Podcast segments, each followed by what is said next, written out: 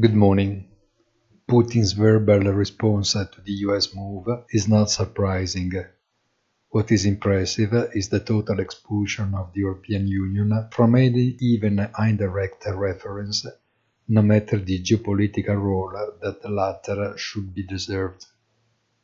The exchange rate of the euro does not break down and continues to represent only a faithful thermometer of the differential of the respective interest rates with the other currencies with which the European currency compares to.